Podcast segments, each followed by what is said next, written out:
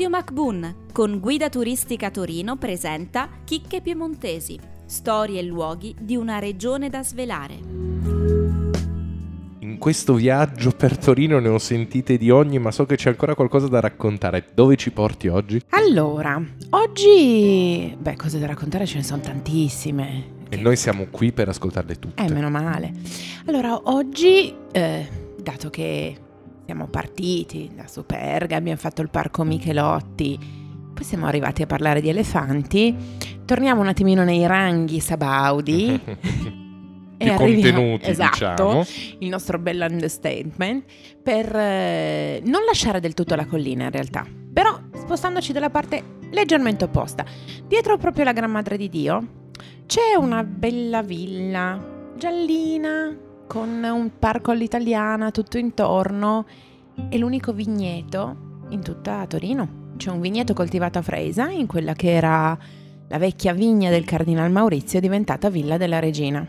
Una delle residenze estive di Casa Savoia, chiamata Villa della Regina perché in realtà da legato testamentario di volontà di, della buona Ludovica è poi finita in mano a tutte le donne di Casa Savoia. È stata anche una scuola per molto tempo eh, dell'Istituto delle, dell'Ordine fi- dei Figli dei Militari, in realtà dei figli dei combattenti delle tre guerre di indipendenza, quindi chiaramente alla fine degli anni 70 del Novecento mm, erano già belle che adulte e quindi la scuola viene poi chiusa, però eh, di fatto è stata anche una scuola per un certo periodo.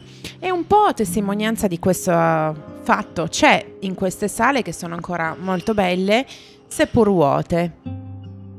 Eh, ci ha abitato Napoleone, poi di lì è passato Napoleone. Poi la scuola non ha certo aiutato a preservare quelle che erano le aule che testimonianze di, di una residenza sabauda, diciamo così.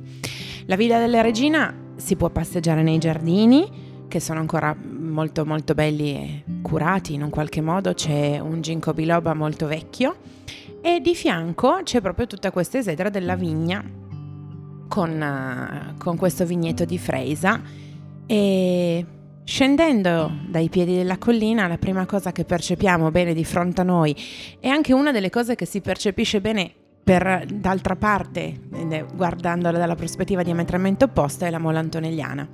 Dall'ascensore panoramico della Mole la Villa della Regina si vede benissimo, dalla Villa della Regina la mole si vede molto bene. La mole è ben visibile da più parti della città, è alta 167 metri e mezzo, è un po' il simbolo, siamo anche sulle monete a due centesimi con la mole antonelliana. C'è da dire che appunto è un unicum perché l'edificio più alto di Torino, assolutamente.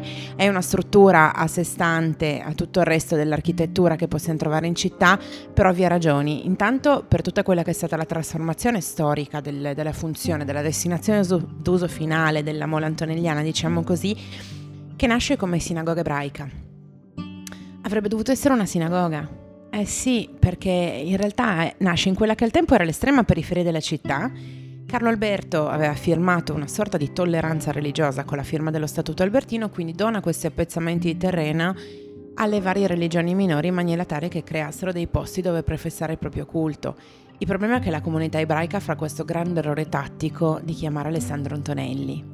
Antonelli era famoso per cambiare in corso d'opera i suoi progetti ed elevarli il più possibile verso l'alto, quindi si parte da un progetto di 29 metri e si arriva a 167 metri e mezzo. Quindi a un certo punto la comunità ebraica dice ciao, ciaone, grazie, non la vogliamo più.